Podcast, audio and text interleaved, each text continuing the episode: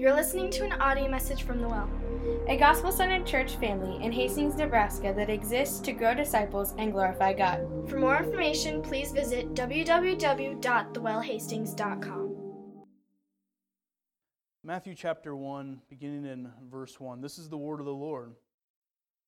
Matthew writes the book of the genealogy of Jesus Christ, the son of David, the son of Abraham.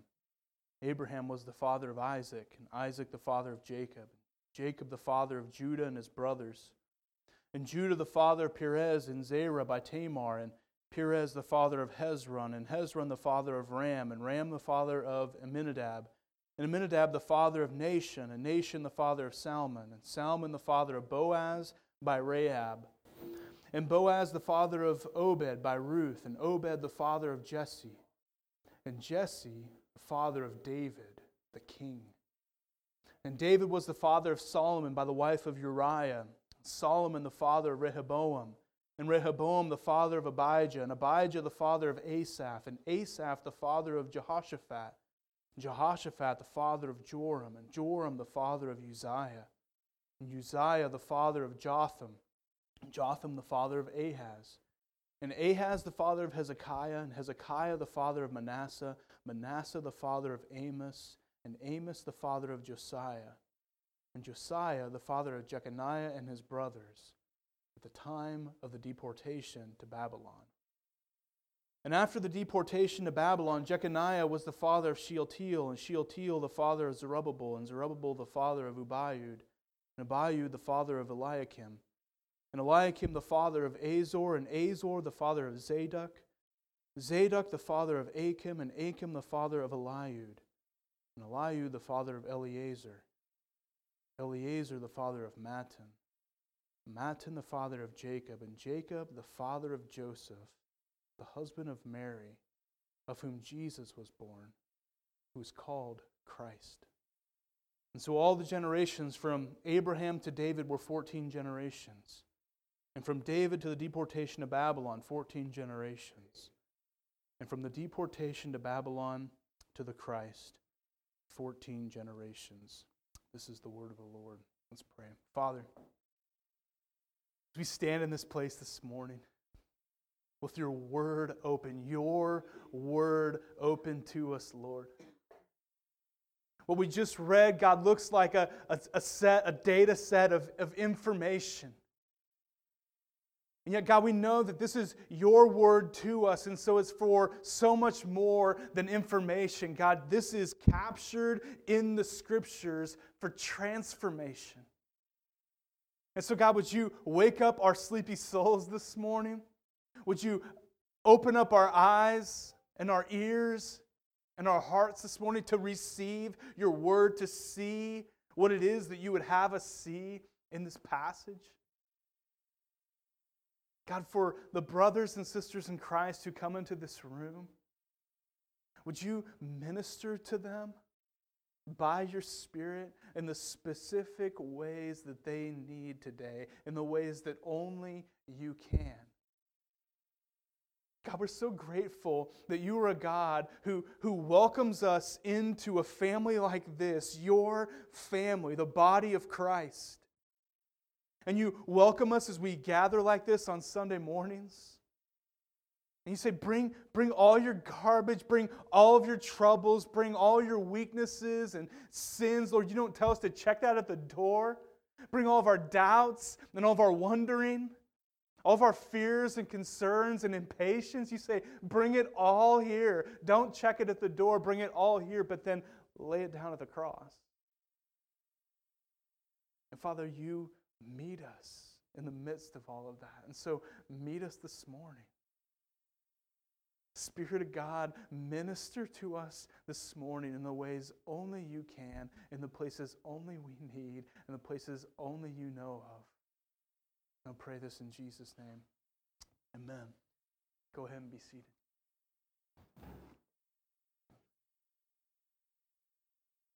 Well, hey, my grandfather um, on my dad's side, he was really into genealogy. In fact, way before Ancestry.com was a thing, um, Merville D. Bumgarner was traveling around the country gaining information on the Bumgarner family line. talking to people, doing the weird sorts of things like driving into um, cemeteries and taking pictures of, of headstones, tracing out the line, right? Working his way east, driving the back roads in one of his many red Chevy pickups, talking to distant cousins, and so on. All of which culminated in the proud presentation one year at Christmas of a set of three inch binders, one for each kid. My dad and his siblings, presented with the Bumgarner family history.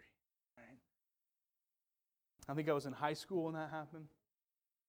I remember thinking at the time, like we're sitting around the Christmas tree with my siblings and my cousins, and Grandpa comes out and proudly presents these binders and explains to them what they are. And I remember thinking at the time, how boring, right? I mean, just like pull your hair out, boring. I, I really couldn't think of something much more boring at the time than reading the Bumgarner family history. In fact, it's only been as I've grown older only as I've grown up and matured that I've even begun to have an appreciation for family history.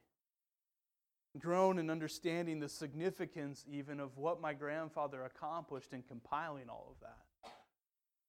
Now, the, the passage of scripture here in Matthew chapter 1 was the same way for me when I first became a Christian.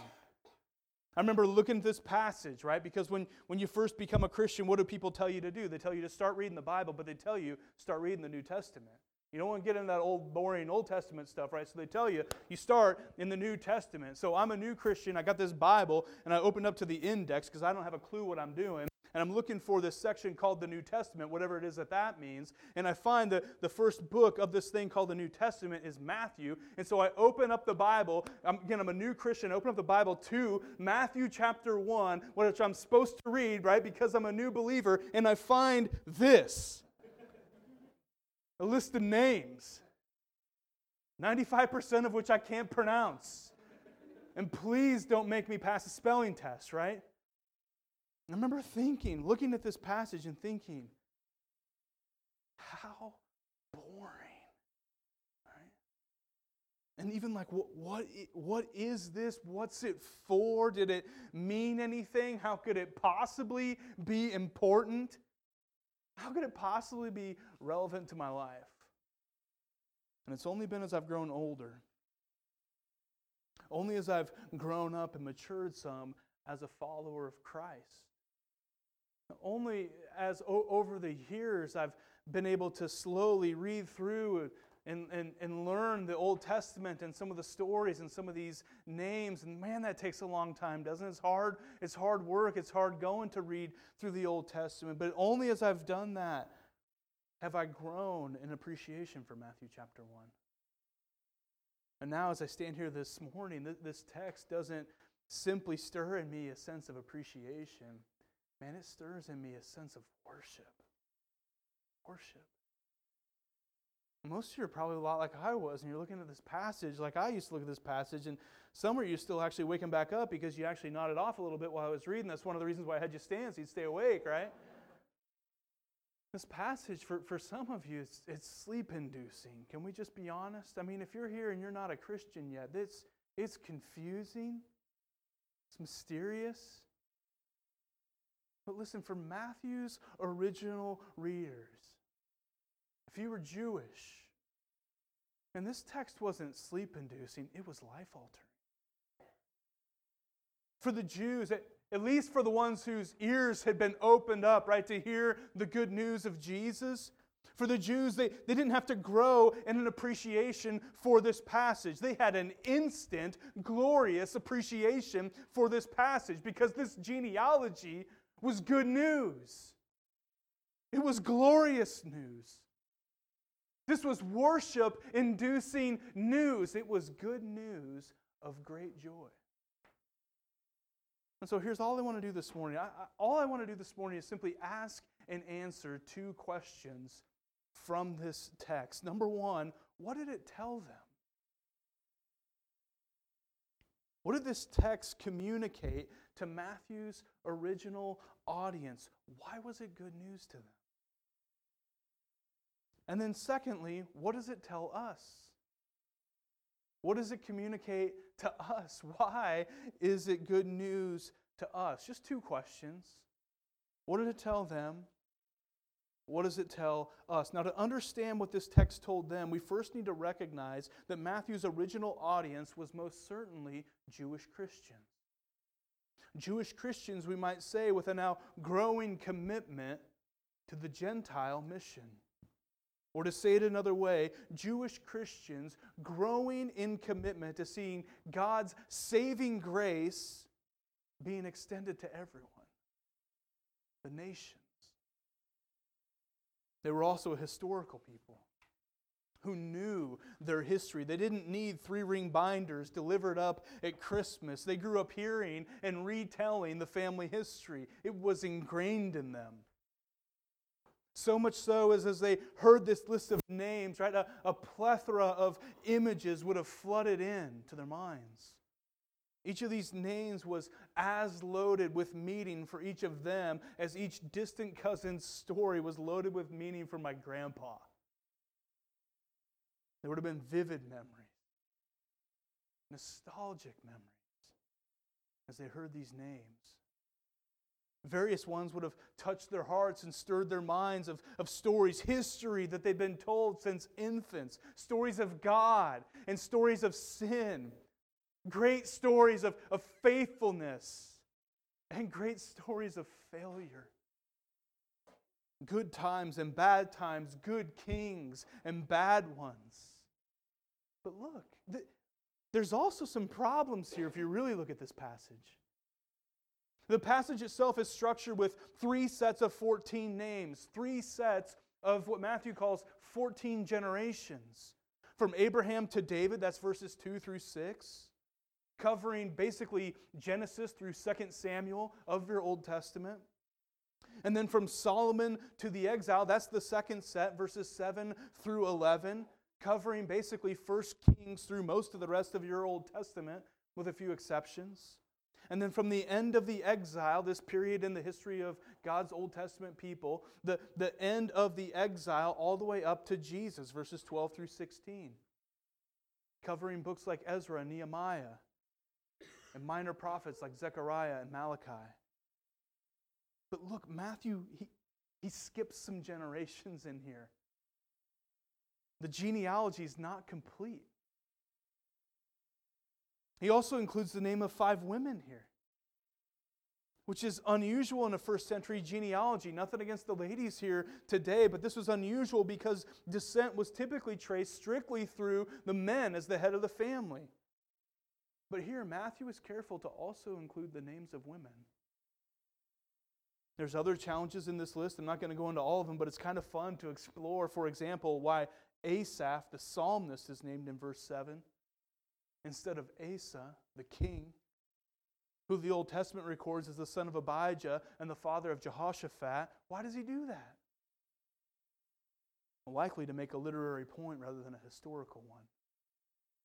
He's grabbing our attention. Psalmists were singers of God's praise. Perhaps that's a clue as to how we're to read this list.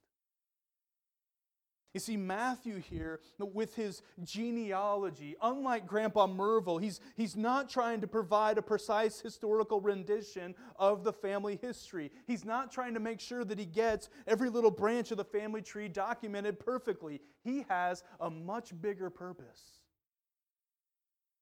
Again, each of these names would have evoked memories of the people of God. Abraham, Abraham was the, well, the first father. His name literally means father of multitude. It was a name preloaded with meaning. It was to Abraham that the promises were made way back in Genesis 12. If you haven't read Genesis 12 for a while, I'd encourage you to do that this afternoon. There's a really important spot in Genesis 12 that helps us to understand what Matthew's doing in Matthew 1. You remember Genesis 12? God came to Abraham and he makes him a threefold promise that he'd make his name great.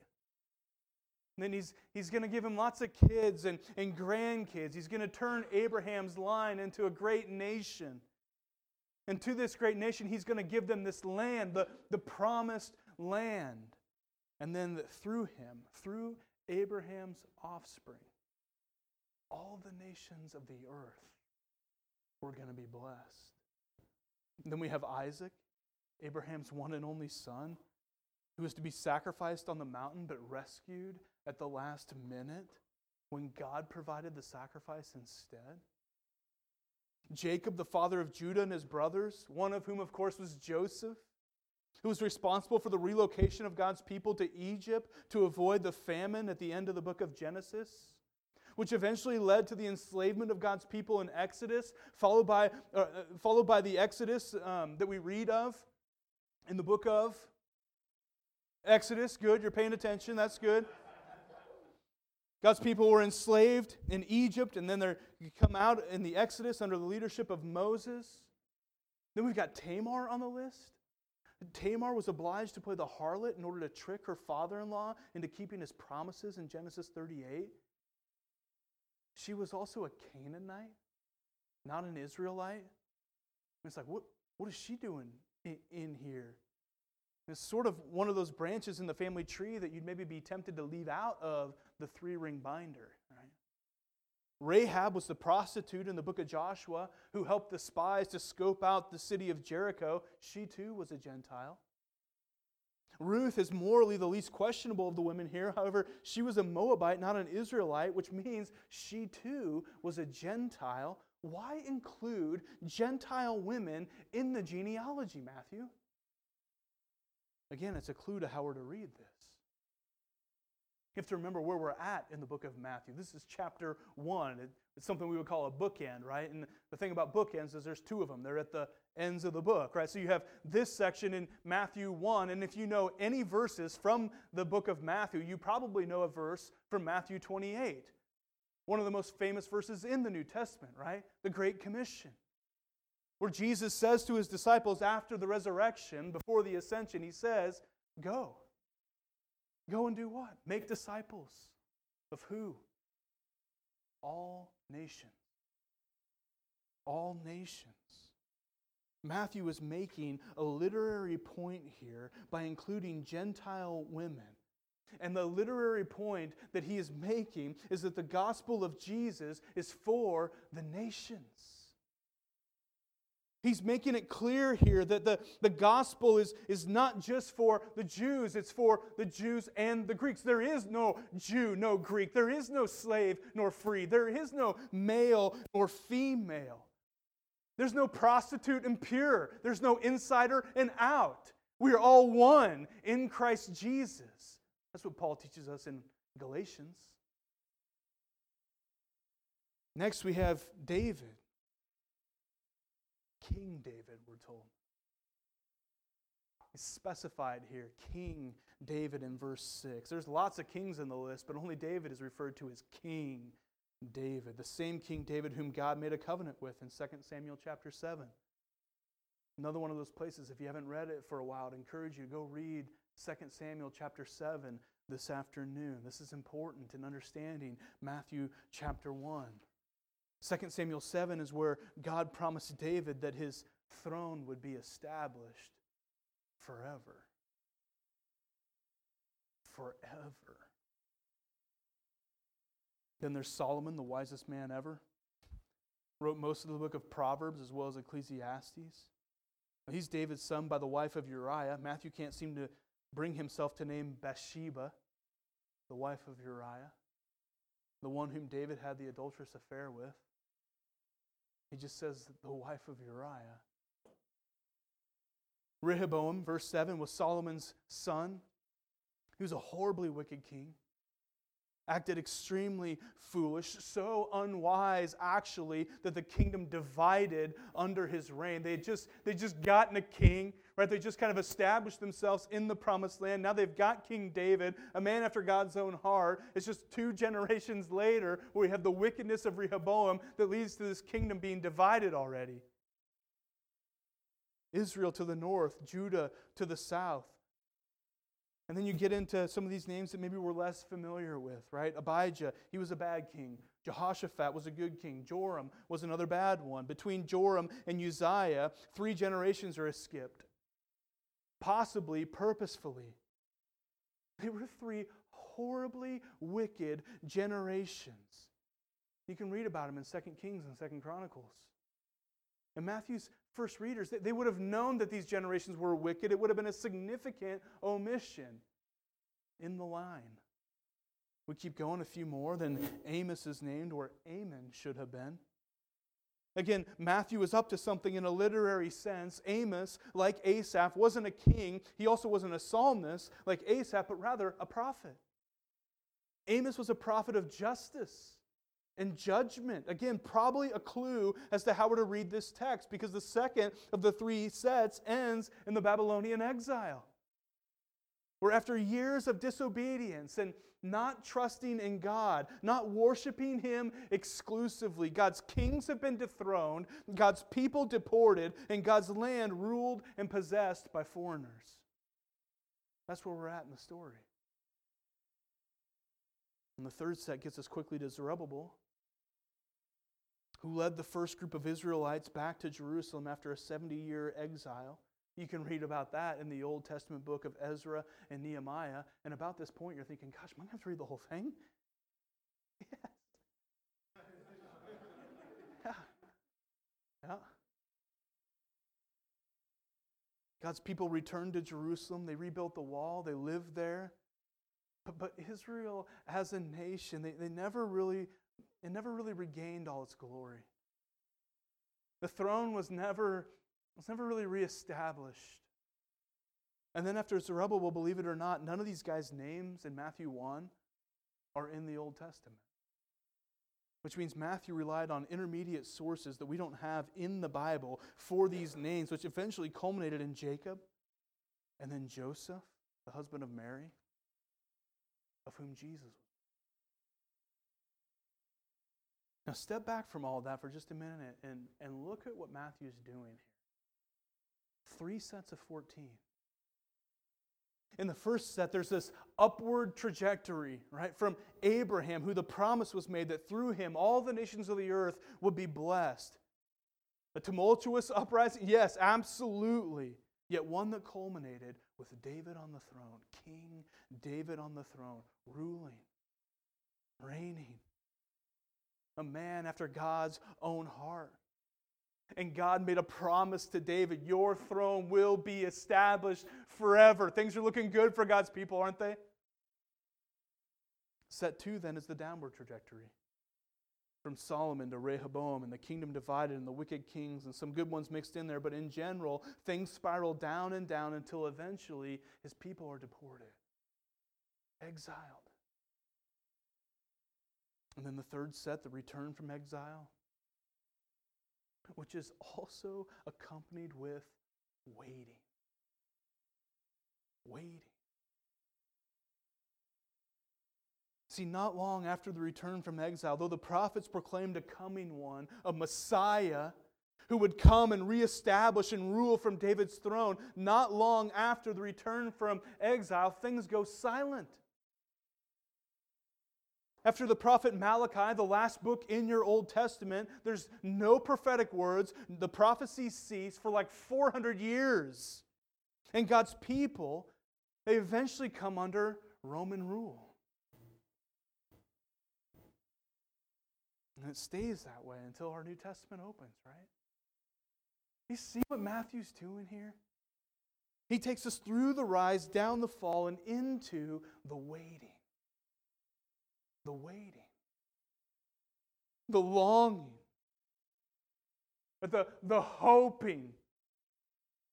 The, the wondering, even. Will, will God really do what He promised to do? Is he really in control of all things? Or is Rome? Is he really good? Has he forgotten about us? Hey, do you resonate with the waiting this morning? The wondering, the longing? Is he going to bless the nations? Will he reestablish the throne? He's going to make good on these promises. That's where Matthew takes us into the waiting, into the longing, the waiting for the Advent, which is just this word that simply means coming or arrival. Matthew takes us into the waiting, into the longing for the advent of the Messiah, the anointed one. The one whom the prophet Isaiah spoke of, saying, For to us a child is born, and to us a son is given, and the government shall be upon his shoulder, and his name shall be called Wonderful Counselor, Mighty God, Everlasting Father, Prince of Peace, and of the increase of his government and of his peace, there's going to be no end. And on the throne of David and over his kingdom, he's going to be there to establish it and uphold it with justice and righteousness from this time forth and forevermore. Matthew, do you see it?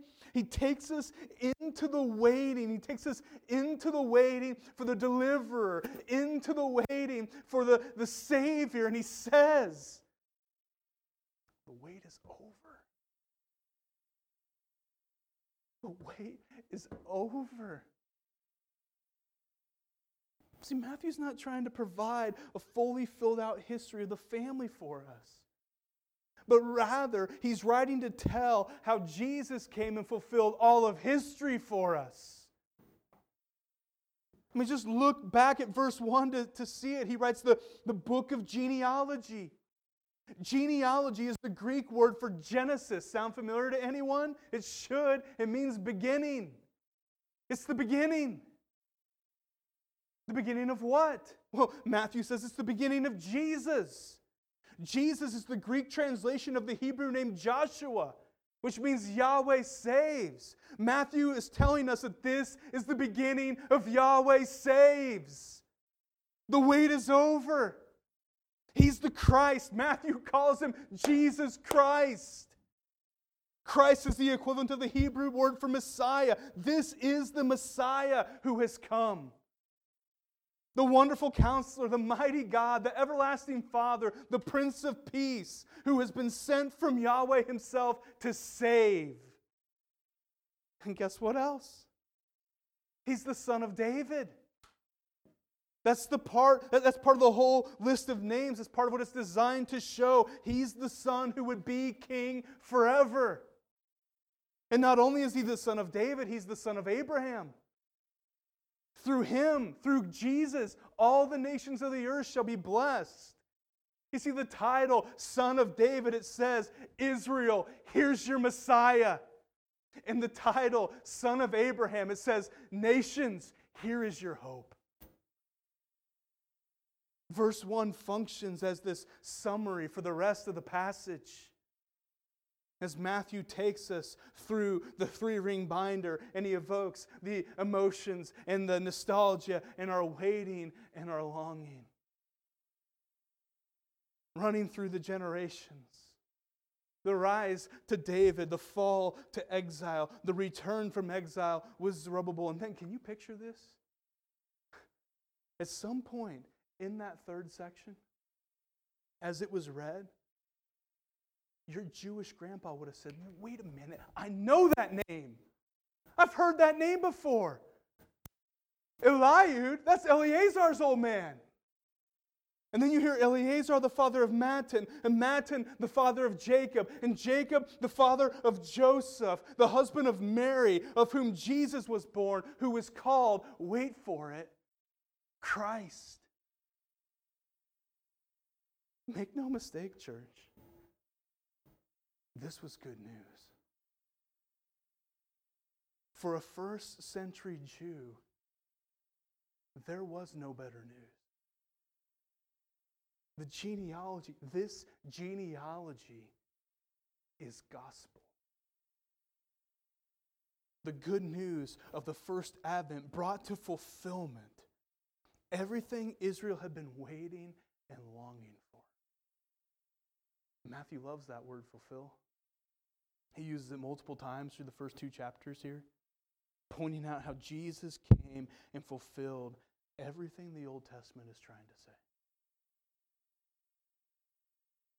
And there's also a double meaning here for us if we'll tease this word out a little bit. Tease this word out, fulfillment. So turn over in, in your Bibles to Luke chapter 2. It's to the right, about 50 pages or so. Luke chapter 2. Let's tease out this idea of fulfillment.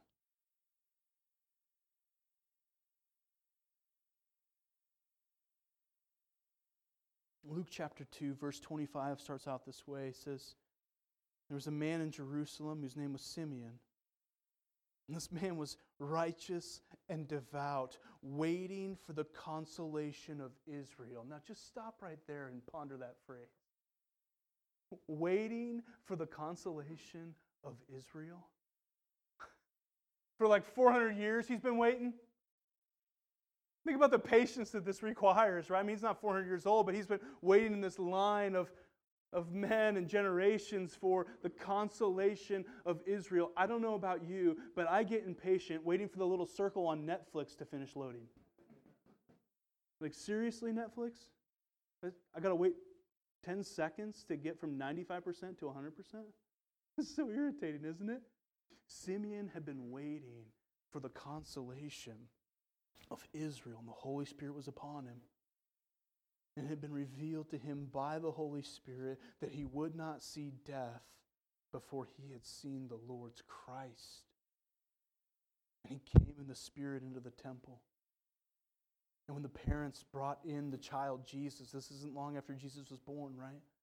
They bring in the child Jesus to do for him according to the custom of the law. Simeon took him up in his arms and he blessed God and he said, Lord, now you are letting your servant depart in peace, according to your word. For my eyes have seen your salvation, and you have prepared, that you have prepared in the presence of all peoples, a light for the revelation to the Gentiles, and for the glory to your people Israel. Look what Simeon says here. Simeon says, I can die in peace now. Why? He was fulfilled. He was satisfied. He'd been waiting for the consolation of Israel, waiting for the Messiah to come and comfort his people. And now his eyes had seen salvation, the Savior the comforter, but also a, a light for the Gentiles, the hope of nations. And with all of that, he was satisfied. You see, when Matthew's first readers read this genealogy back in our text, it wasn't simply that they came to understand that Jesus fulfilled the Old Testament promises, but more that Jesus fulfilled the Old Testament promises, and his fulfilling was fulfilling. Like Simeon, they would have experienced satisfaction in God, peace in their souls, good news of great joy. that's what it told them. What does it tell us? Lots of things. I'm going to try to contain myself to two. But number one, the first thing this passage in Matthew 1 tells us is that we need to be careful not to narrowize the gospel. Here's what I mean. Sometimes we can get into a theological rut where we define the gospel, right? That word just means good news. Or we can define the gospel narrowly in that we will say that the gospel is that Jesus died for my sins. Now, that's true. And it's good news, isn't it? But it's a, it's a narrow view of the good news. Maybe we'll add a little something to that. Maybe we got a little, you know, theological weight or some theological chops. And so we'll say that, you know, the, the, gospel is that we are justified, right? We are made right before God, not by our own works, but by grace through faith. And again, that's true. It is, it is, that's good news. But it's still a narrow view of the good news.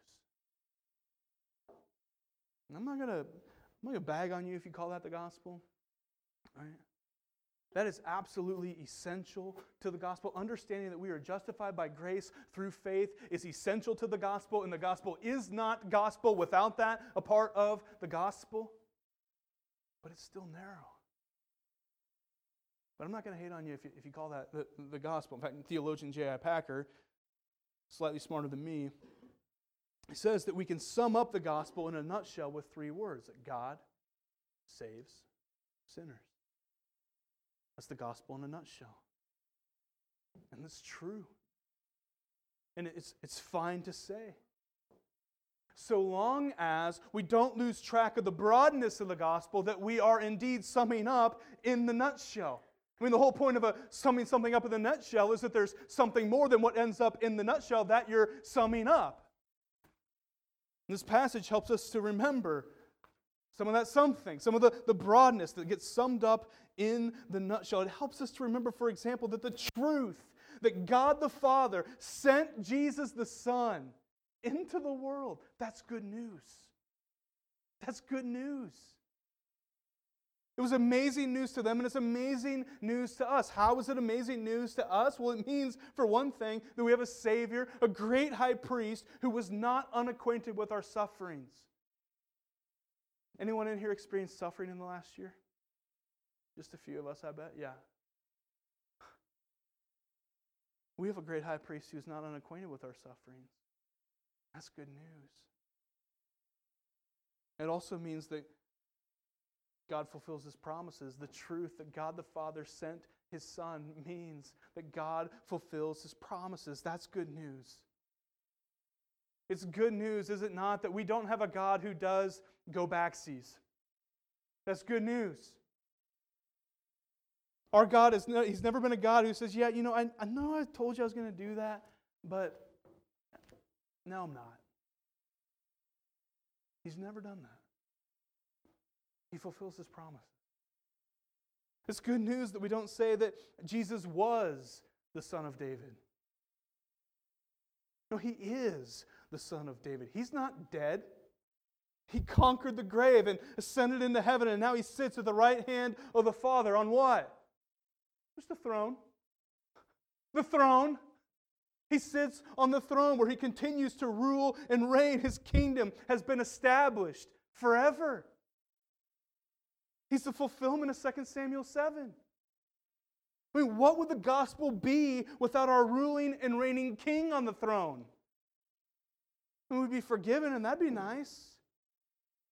But we'd be left believing that the chaos of life that we see around us is completely spinning out of control. But what good news it is instead that Jesus is the Son of God, ruling and reigning over everyone and everything, everywhere. He's in control. And it's good news that He's in control because it means you don't have to be.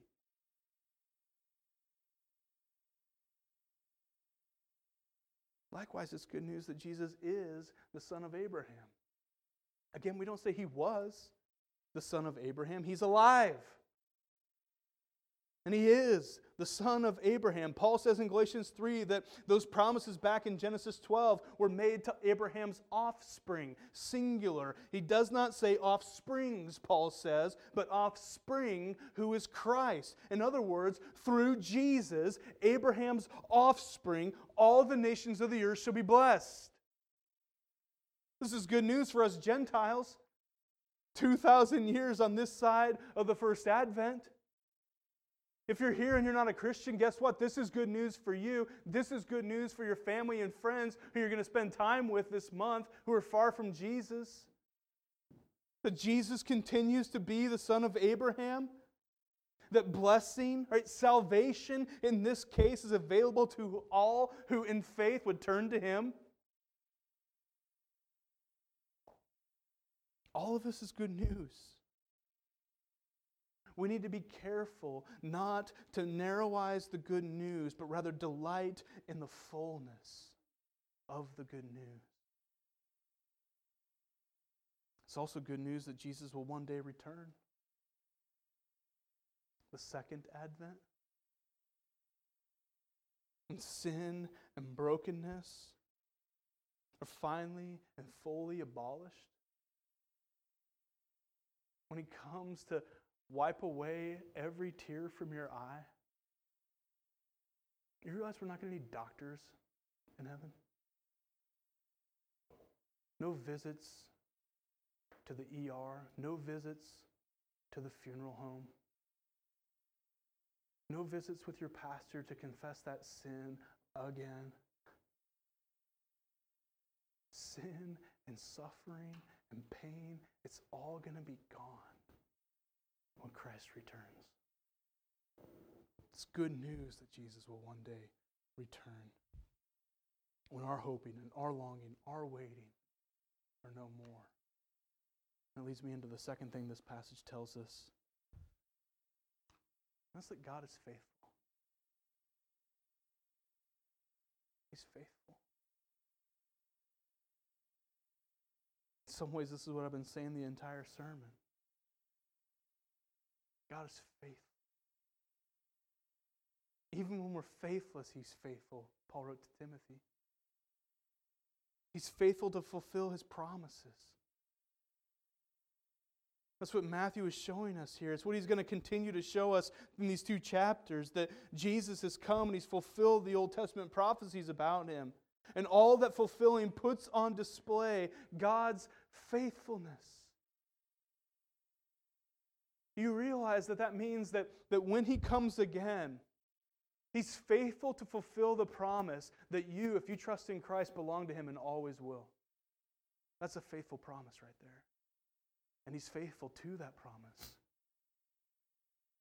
He's faithful to uphold the promise that all it takes to be united with Christ and, and reconciled to the Father into all eternity is to place your faith and trust in Jesus Christ. That's it. And when he comes again, he's going to fulfill that promise, and you're going to you're not even going to be able to believe it. You're going to be like, well, "That's it? That's all." I, seriously, all I really had to do was trust in Jesus, and that He died on the cross for my sins. Yeah, that's it. That's all you had to do. He's not going to come back and say, you know, actually, I really needed you to go to church every Sunday. Actually, I really needed you to get your act cleaned up. Actually, I really needed you to do X, Y, and Z. He's just going to come back and say, Have you placed your faith confidently in Jesus Christ as your Savior? And if so, He's faithful to fulfill the promise that you will belong to Him forever. Doesn't dismiss our sin, does it? Doesn't diminish the fact that God continues to do the work of sanctification in us here on this earth. But listen, our justification, our right standing with God, is never and never will be based on our sanctification. He never looks and say, "Hey, how you doing?" Because if you're doing good enough, then you're in good with me. No, it works the other way around. He says, "You're in good with me because of Jesus." Now, how you doing?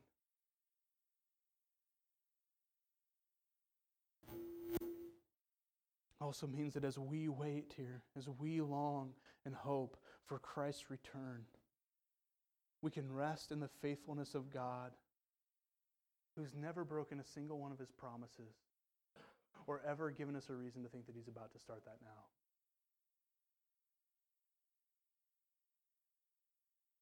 Look to the first Advent church and see the faithfulness of God there. And like Simeon in the temple in Luke chapter 2, be fulfilled and rest in the faithfulness of God. Our eyes have seen the salvation of the Lord. As believers, we've tasted and seen, haven't we? good news of great joy. His fulfilling. Is fulfilling.